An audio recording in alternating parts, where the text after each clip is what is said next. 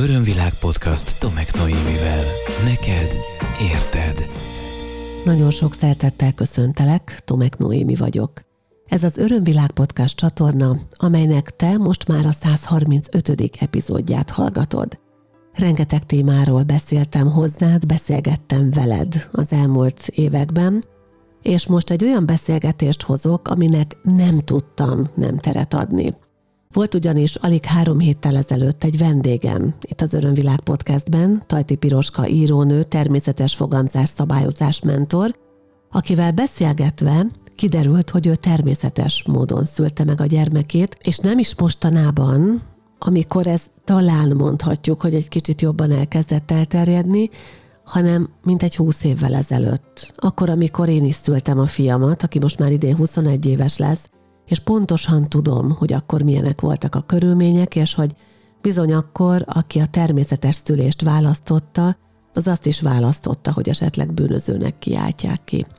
Piroska el fogja mesélni a mostani beszélgetésünkben az ő szülés történetét, a lányának a születés történetét, és én leginkább mindenek az emberi oldalára voltam kíváncsi, illetve arra, hogy milyen kapcsolatot eredményez a természetes szülés a szülő és a gyermek között, és hogy miként van jelen a férfi egy természetes szülés során. Remélem, hogy téged is megmozdít a téma, ahogy engem megmozgatott, izgatottan várom ezt a beszélgetést. Tarts velem, tarts velünk te is! Örömvilág podcast Tomek Noémivel. Piroska, szeretettel köszöntelek ismét az Örömvilág Podcast csatornán. Nagyon érdekes volt, és nagyon inspiráló volt az előző beszélgetésünk, és szerencsére sokak reagáltak is erre az adásra. És akkor, ahogy ígértük, folytatjuk a, az eszmecserét arról, amivel te foglalkozol. Az elmúlt adásban a természetes fogamzás szabályozásról beszéltünk, most pedig a természetes szülés kerül napirendre. De azért így kössük át, hogy a két téma az benned hol ért össze, és melyik volt előbb, amivel elkezdtél foglalkozni. Mert erről nem volt szó a múltkor. Köszöntöm a hallgatókat, és köszöntelek téged is, és nagyon köszönöm a lehetőséget, hogy ismét itt lehetek. Magától értetődően jött ez a dolog. Tehát amikor a, a természetes fogamzás szabályozásra rábukkantam, akkor valahogy ösztönösen jött bennem a vágy, hogy majdan a szülésemet, a várandóságot és a szülést is a lehető legtermészetesebben szeretném megélni. És ahogy a lélek nyit a vágyaival az univerzum felé, ugye az univerzum is hozta a választ erre a vágyra, és egy képzésen voltam, egy hétvégi képzésen voltam, ott találtam egy kis szórólapot, egy alapítvány foglalkozott a természetes szülésre való felkészítéssel. Ez egy egyhetes program volt, és erre invitáltam én a férjemet. Ó, mit jelent az egyébként, hogy természetes szülés? A természetes szülés az azt jelenti, hogy a szülés kísérők, szakemberek, ők nem avatkoznak be a folyamatba, hanem kísérik. Kísérik a vajódást és a szülést is. A kísérés az azt jelenti, hogy ha a kismama igényli, vizet adnak neki, derekát masszírozzák, tehát mindent engednek, hogy az a maga természetességében menjen, de nem avatkoznak bele. Beavatkozás például ha egy adott pozíció felvételére szólítják föl a kismamát, uh-huh. tehát hogy feküdj hanyat, tedd szét a lábait, stb. Beavatkozás a gátmetszés. Az, az is beavatkozás, ha megtagadják a, a vízívást például. Uh-huh. Mert az, az egy korlátozó beavatkozás a bábák és a szülés kísérő laikusok, akiket dúláknak nevezünk, ők úgy vannak jelen, hogy megfigyelnek, és a szintén testi tünetekből ők következtetnek, hogy hol tart a vajudás, és nyilván a kismama maga is hangot ad annak, hogy, hogy mire van szüksége, és ebben ők támogatják én, aki átéltem a természetes szülést, úgy érzékeltem őket, mint, mint a mesebeli angyalokat. Uh-huh. Tehát, hogy ott vannak, uh-huh. de észrevétlenek, viszont amikor nekem valamire szükségem volt, azt ők úgy megérezték olyan intuitíven, hogy, hogy én rögtön kaptam. Tehát volt például egy olyan pillanat, amikor a, a derekamba egy enyhe kis fájdalom úgy benyilalt, és a dulla pont akkor nyúlt oda uh-huh. masszázsolajjal, és nagyon-nagyon finoman megmasszírozta a derekamat, és elmúlt. Amikor tehát a férjedet meginvitáltad erre a programra, erre az egyhetes kurzusra, akkor már állapotos voltál? Vagy ez még azt megelőzően történt? Nem voltam még várandós, viszont már pedzegettük ezt a témát. Aha. És akkor én nagyon meredeken mondtam, hogy oké, okay, én vállalom a babát, de én nem vagyok hajlandó kórházban szülni. És erre jött a meghökkenő arckifejezés, mert hogy a normálisnak tartott feleségek besétálnak a kórházba, ott történik, ami történik, és hazasétálnak, és én azt mondtam erre, hogy nem. Uh-huh. És valószínűleg azért volt toleráns és megértő a férjem, mert hogy két gyermeke az előző házasságából kórházban született, és igazából ő nem sokat látott sem a szülésből, sem a kisbabákból. És bizalmat szavazott nekem. Uh-huh. Nekem az volt a kérésem, hogy menjünk el a felkészítő tanfolyamra, vigyük végig, és utána hozzunk egy végleges döntést. Melyik évet írjuk ekkor? Nagyjából? 99. Uh-huh. 99-2000. Így. Azért ez nem volt akkor általános. Ugye én 2001-ben szültem a fiamat, kórházi körülmények között, sőt klinikai körülmények között, mert hogy nem is engedte volna a rendszer nekem az alternatív szülést egy terhességi toxémia miatt.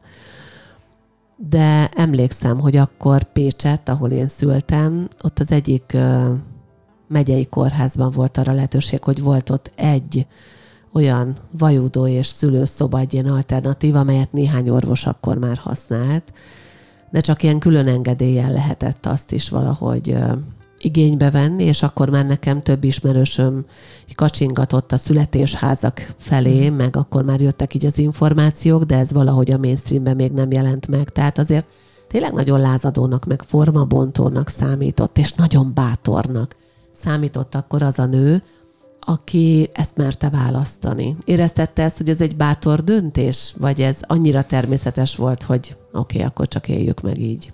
Mind a kettőt éreztem. Tehát éreztem azt, hogy szembe megyek a rendszerrel. Uh-huh.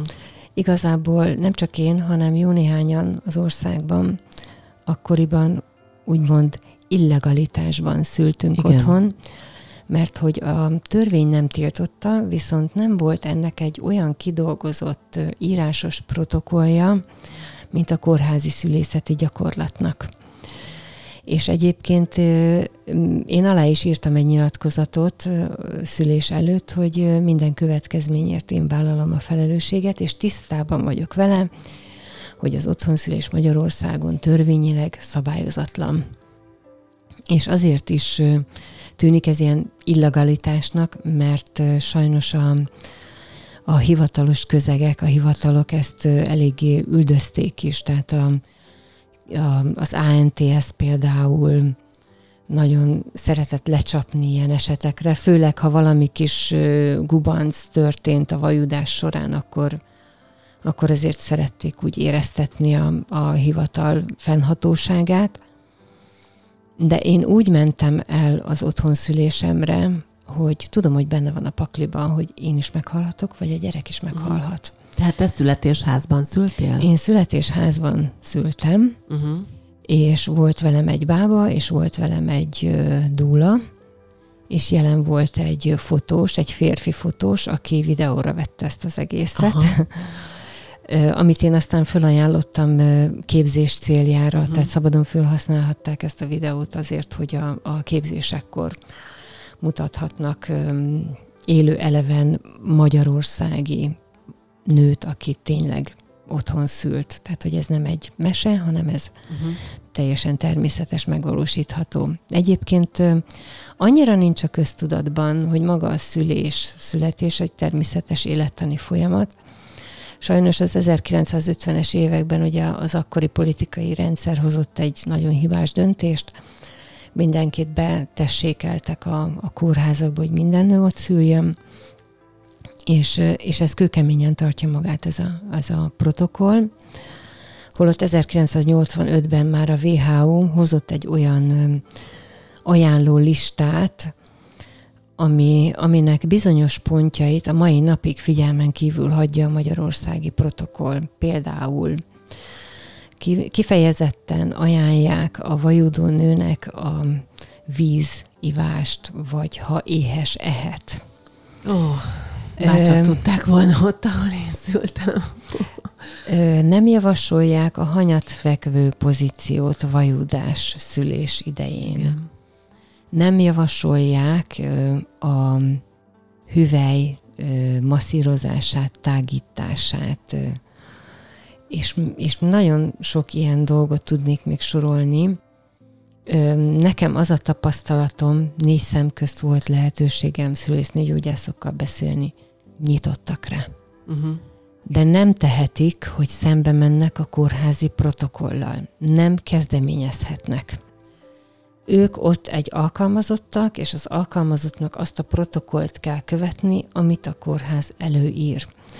Tehát ö, azt szoktam javasolni a pároknak, hogy ők menjenek be egy, egy szülési listával, egy kívánságlistával. Nyugtassák meg az orvost, mert én azért mertem otthon szülni, mert tudtam, hogy van kórház, és van szülésznőgyógyász. Uh-huh. És tudtam, hogy a bábák kőkemények. Tehát amint észreveszi, hogy itt egy vészhelyzet van kialakulóban, ő nem kérdezi, hogy én akarom vagy nem akarom a kórházba menetelt, hanem közli, hogy ez vészhelyzetnek számít, viszünk a kórházba. Kész. És engem ez megnyugtatott, hogy ő a saját kompetenciáját, mint bába tiszteletben tartja, és az orvos kompetenciáját is tiszteletben tartja. Hú, itt annyira bejön nekem piroska a bizalomérzése, és az a fajta bizalom, ami szerintem nagyon hiányzik még mindig a, a nők közti kapcsolódásokból igen, vannak bizalmas szintű női kapcsolódásaim nekem és másoknak is, de összességében azt tapasztalom, és ezért van szerintem, bár én ilyen ö, programokat például nem tartok, de ezért van létjogosultsága manapság ezeknek a női köröknek, hogy végre újra megtanulják a nők azt a fajta kölcsönösséget, együttműködést, azt a fajta együttáramlást, ami mondjuk annól a vörös sátrakban megvalósulhatott, és abban a fajta együttélésben, ahol generációk adták át egymásnak a, a nőiséggel, a szüléssel, a vajudással, a gyermekneveléssel, a gyermekágyi időszakkal kapcsolatos tapasztalásokat, és egyáltalán azt, hogy hogyan támogassuk egymást nőként, mert egy versengő világba érkeztünk be, ahonnan pontosan ez, a, ez az energia, ez az attitűd kiveszett,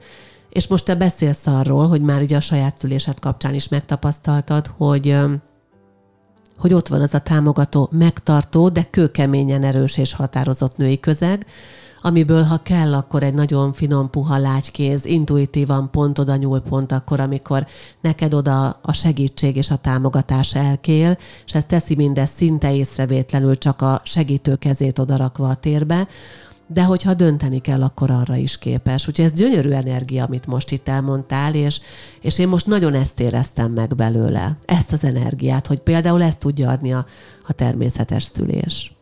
Igen. Meg azt tudja adni, hogy az ember rádöbben arra, hogyha én, mint nő vagyok jelen ebben a térben.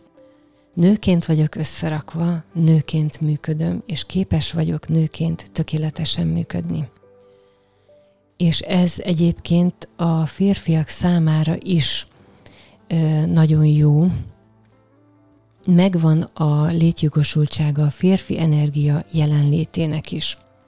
Nagyon sokat tud segíteni egy férfi vajúdás szülés során, mert ha például a nő állva vajúdik és állva szül, akkor a férfi partner hátulról a hónalja alá nyúl, és megtartja kitolási mm. szakban, és a bába pedig alul fogadja a babát.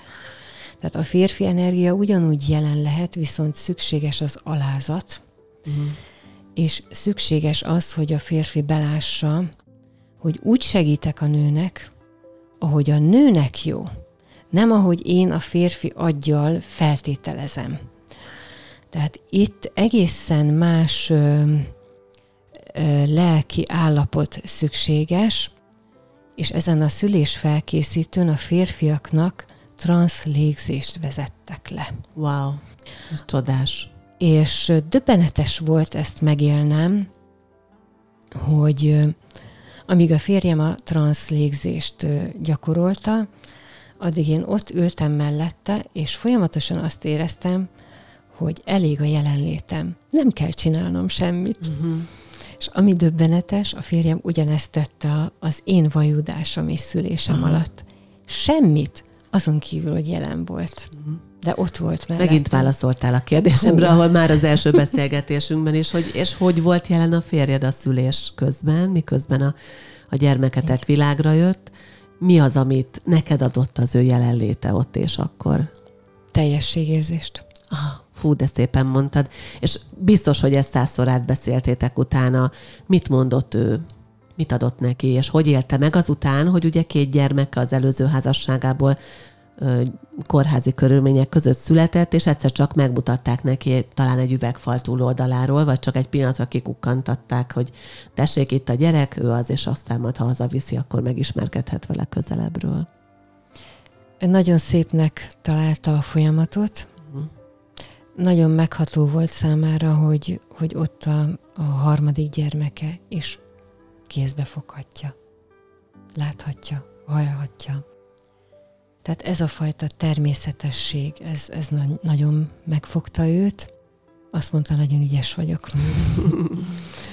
és hát én... ha ezt egy férfi látja, azt hiszem sok mindent átértékel a párjával. Igen, és én azt érzem, hogy végtelenül tisztel, nagyon-nagyon toleráns, nagyon megértő, nagyon türelmes, és nagyon egy hullám hosszon tudunk lenni. Vannak dolgok, amelyekben nem értünk egyet.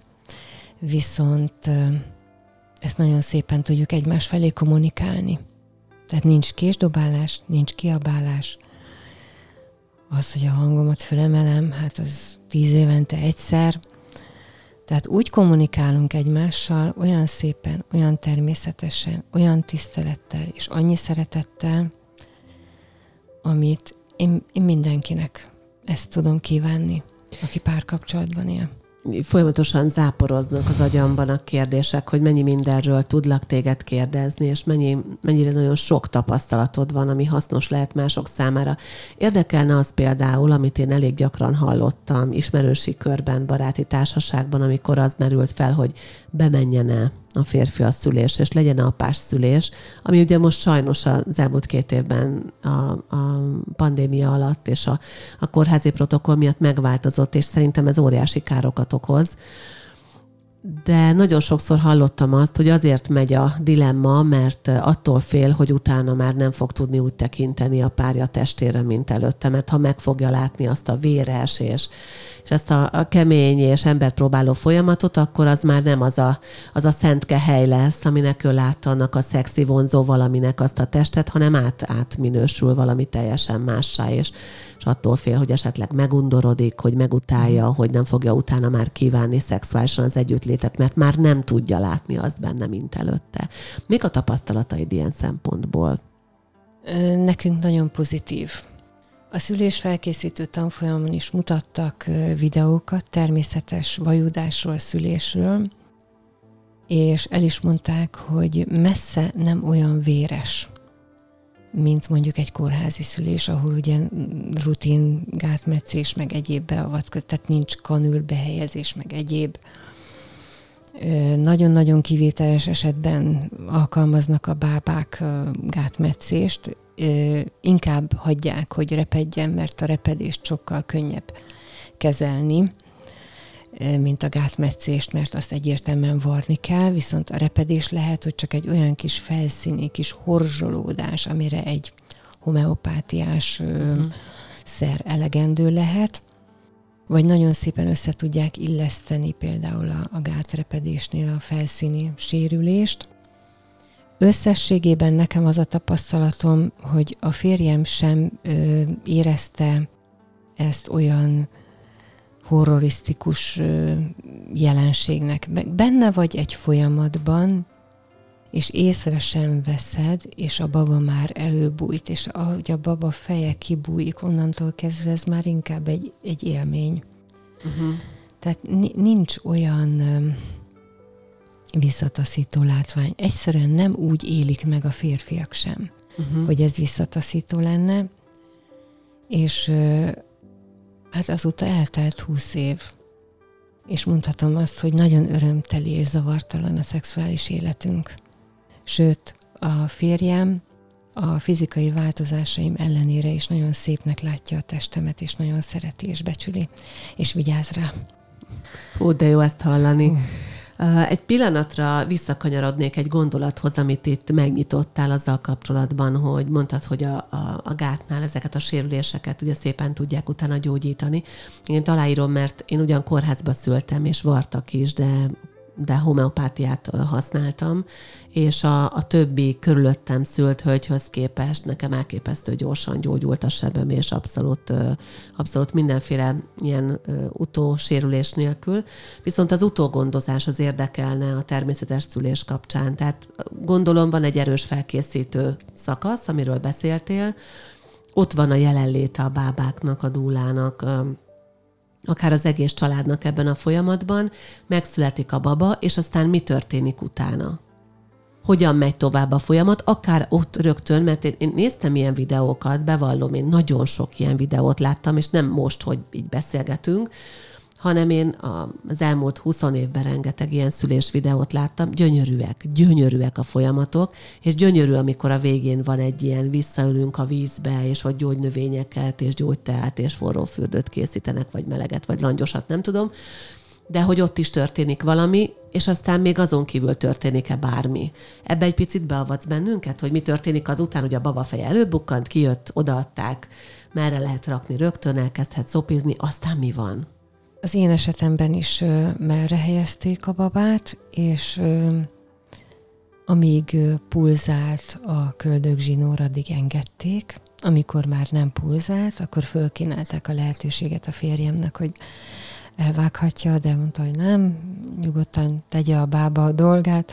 Ő attól is örömben uh-huh. úszik, hogy ott van és látja, hogy minden rendben és szépen történt. Ezt követően megvárják, hogy megszülessen a méhlepény, amikor a méhlepény megszületett, akkor azt kiforgatja, beforgatja, kívülbelül megnézi a bába, hogy teljesen ép legyen. Az enyém ép volt, és még azt is megmutatták, hogy volt egy, egy ikerbaba, aki viszont uh-huh. nem érkezett meg, tehát az a baba nem fejlődött ki. Megmérik a baba súlyát, elvégzik a papírmunkát, és közben a a dúla is ott van, és, és figyel, hogy, hogy van-e valami szükségletünk, meg minden rendben van-e. Talán, ha jól emlékszem, talán még lázat mértek. Uh-huh. És vártak még fél órát körülbelül. Tehát, hogy, hogy tényleg minden rendben van. A baba is jól van, én is jól vagyok, apuka is jól van. és, és utána köszöntek el. De ez a fél óra jelenlét is olyan csendben és olyan áhítatban telt, hogy alig érzékeltem. Tehát a, a videóst például úgy vettem észre, hogy egyszer csak rám közelített, és megörökítette, hogy a baba szopizott, és így fölnéztem, hogy jé, itt a videós. Tehát annyira tapintatosan, egy icike-picike kis éjjeli lámpa világított a szobában, csend volt, félhomály volt, nyugalom volt, béke volt, biztonság volt. Hú, most itt teljesen bele is mentem veled ebbe az állapotba. Köszönöm, hogy, hogy ezt ennyire képletesen és ennyire átérezhetően mutattad meg. És aztán mi van utána? A, telnek múlnak a napok, Ugye, ha valaki kórházi rendszerben szül, akkor ott x nap után kiengedik, akkor mehet haza, aztán vissza kell menni x idő után ilyen-olyan ellenőrzésekre, nőgyógyászati vizsgálatok, egyebek, plusz ugye ott van az, hogy, hogy neve legyen a gyereknek anyakönyv, egyebek, uh-huh. tehát ilyen esetben, hogy kvázi kicsit ilyen rendszerben csináltátok ezt az egész folyamatot végig, mi, mi történt, és hogyan történt az például, hogy a papírmunkát elintézzétek, és azt mondjátok, hogy hát igen, születésházban megszületett. A papírmunkát, tehát a, az anyakönyvesztetést azt a férjem intézte, én otthon maradtam, megérkezett az édesanyám, háztartásban ő segített. Nyilván ezt már úgy előre lezongorázza magának a házaspár, és megmaradt a kapcsolat, telefonos kapcsolat megmaradt a bábaasszonynal, tehát bármi olyan egészségügyi problémánk volt, akkor tőle kérhettünk útmutatást, egyébként pedig kivártuk a három napot, és szóltunk a, a gyermekorvosnak, hogy megszületett a baba, kijött, megvizsgálta, rendben talált mindent. Tehát igazából ugyanúgy mennek tovább a dolgok, mint, mintha kórházban lett volna ez a történés, csak szülés után mi pár órát aludtunk, és aztán hazamentünk. Uh-huh. És a nagymama otthon várta az unokát. Wow.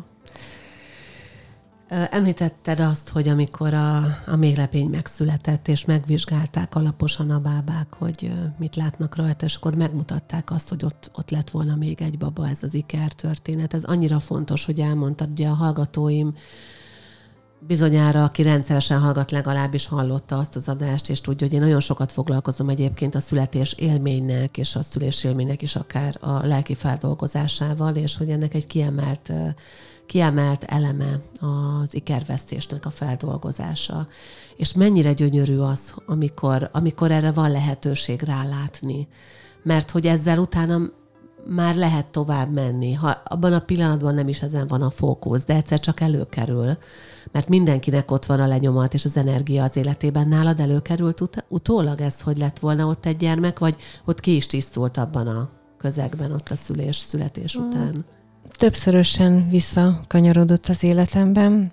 Az első döbbenet az volt, amikor a gyerekem elkezdett beszélni, és bökötte a pocakomat, hogy ott a kis tesó mikor jön ki. Mm és megmagyaráztam neki, hogy nem tudok róla, hogy érkezne baba mostanában, de ha értesülök, akkor neked is szólni fogok, tehát mi ezt így baba szinten megbeszéltük.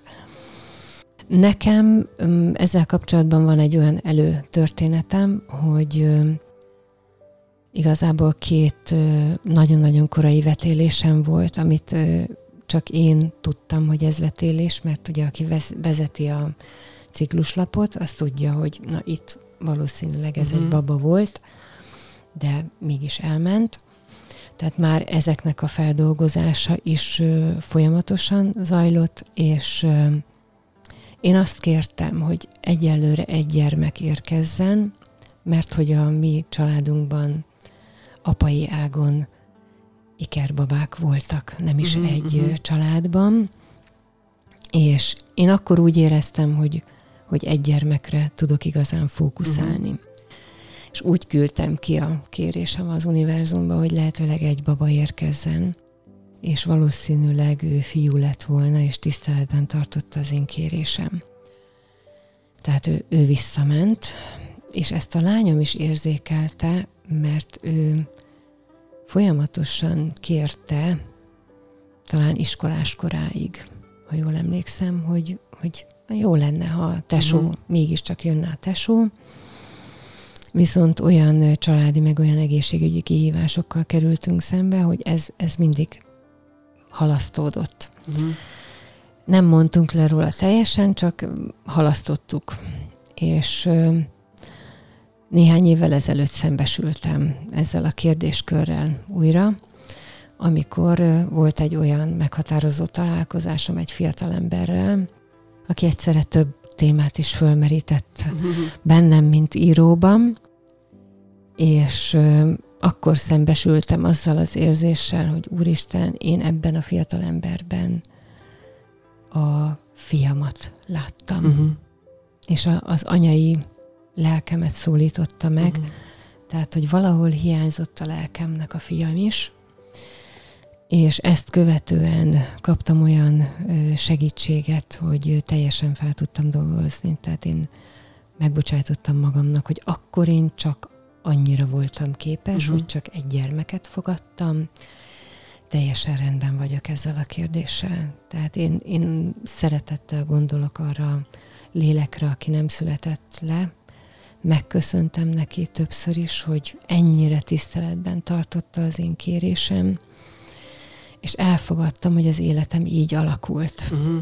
Ez nagyon fontos. És beláttam, hogy ez a fiatal ember nem a fiam. Igen. és ez, elengedtem. Ez, Köszönöm, hogy ezeket elmondtad. Még van egy utolsó kérdésem, bár ahogy mondod, neked egy gyermeket született, tehát a lányod, a lányotok, de a férjednek voltak már az előző házasságból is gyermekei, és nyilvánvalóan, ahogy érzékelem, biztos vagyok benne, hogy erről beszéltetek, hogy ez az anya-gyermek vagy apa-gyermek kapcsolat azáltal, hogy természetes módon tudott világra jönni a lányotok, miben lehet más, mint az, amikor valaki kórházi körülmények között, kórházi protokollal, akár elválasztottsággal, egy halomkülső beavatkozással éli meg ugyanezt, és, és másképp történnek a dolgok. Sokkal mélyebb érzelmileg a kapcsolatuk, telepatikus kapcsolatban vannak szerintem, tehát annyira egymásra vannak hangolva, és olyan egyetértés és olyan megértés van közöttük, hogy ez döbbenet. Nagyon jól tudnak együttműködni, nagyon elfogadóak és támogatóak egymással, és az apa részéről is azt látom, hogy nagyon örömteli neki, hogy, hogy ezt a gyermeket ő születésétől kezdve így kíséri, és tényleg kíséri. Nem dresszúrája, nem erőltet rá semmit, hanem mindig javaslatokkal kínálja meg, hogy mi lenne, ha ezt próbálnád, mi lenne, ha azt próbálnád. Tehát egy nagyon-nagyon finom érzelmi kapcsolat van közöttük, és engem ez is boldoggá tesz. Ne, nem tudok még egy kérdést nem feltenni. Ugye, ha jól számolom, akkor kb. a 20 éves körüli lehet a lányotok. Őt már bevezetted a természetes fogamzás szabályozásba? Mennyire vesző részt ebben az energiában? Mennyire viszi tovább ezt a fajta finom szelíd, nagyon tiszta, nagyon jó értelembe vett naturális női energiát, amit te, mint édesanya képviselsz?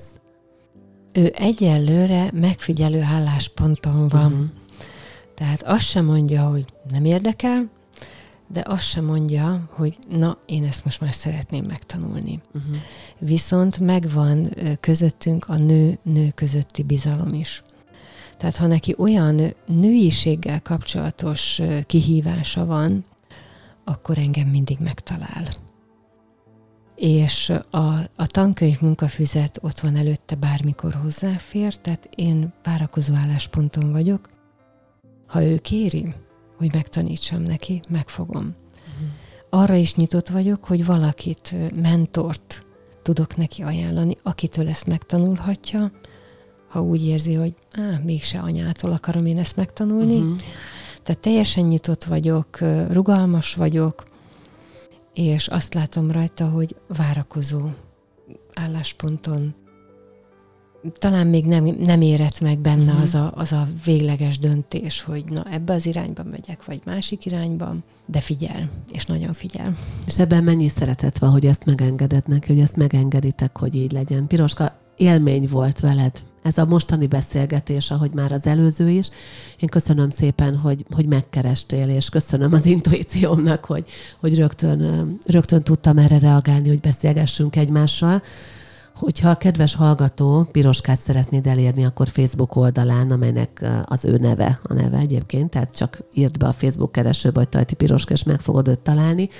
És itt egyébként a könyveit is megtalálod, mert nagyon sok értékes információt már közkincsétett a könyveken keresztül, illetve fel is tudod venni vele a kapcsolatot, és a podcast leírásában is megtalálod majd ezeket. Piroska, köszönöm szépen, hogy eljöttél hozzám ismét, és köszönöm, hogy beszélgettünk.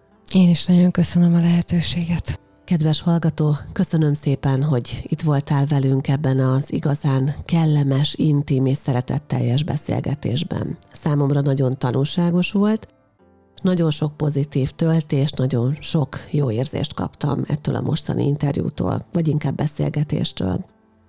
Remélem, hogy te is találtál magadnak benne értékes gondolatokat. Ha szeretnél bármilyen módon kapcsolódni ehhez a témához, akkor kérlek írd meg a véleményed, vagy a saját történetedet a podcastkukacörömvilág.hu e-mail címre. Ugyanitt témát is javasolhatsz nekem, vagy vendéget is javasolhatsz, akivel szerinted érdemes lenne beszélgetnem. Az összes eddigi epizódot megtalálod honlapomon a www.örömvilág.hu-n, ahol tudod a programjaim is fent vannak, illetve munkatársaim, eseményei, valamint YouTube csatornámon, amelyet Örömvilág néven találsz meg a legnagyobb közösségi videó megosztóm. Megköszönöm, ha beköveted ezt a YouTube csatornát, vagy akár követed Facebook oldalamat, Tomek Noémi hivatalos oldalt, ahol érdekességekkel és információkkal is várlak folyamatosan.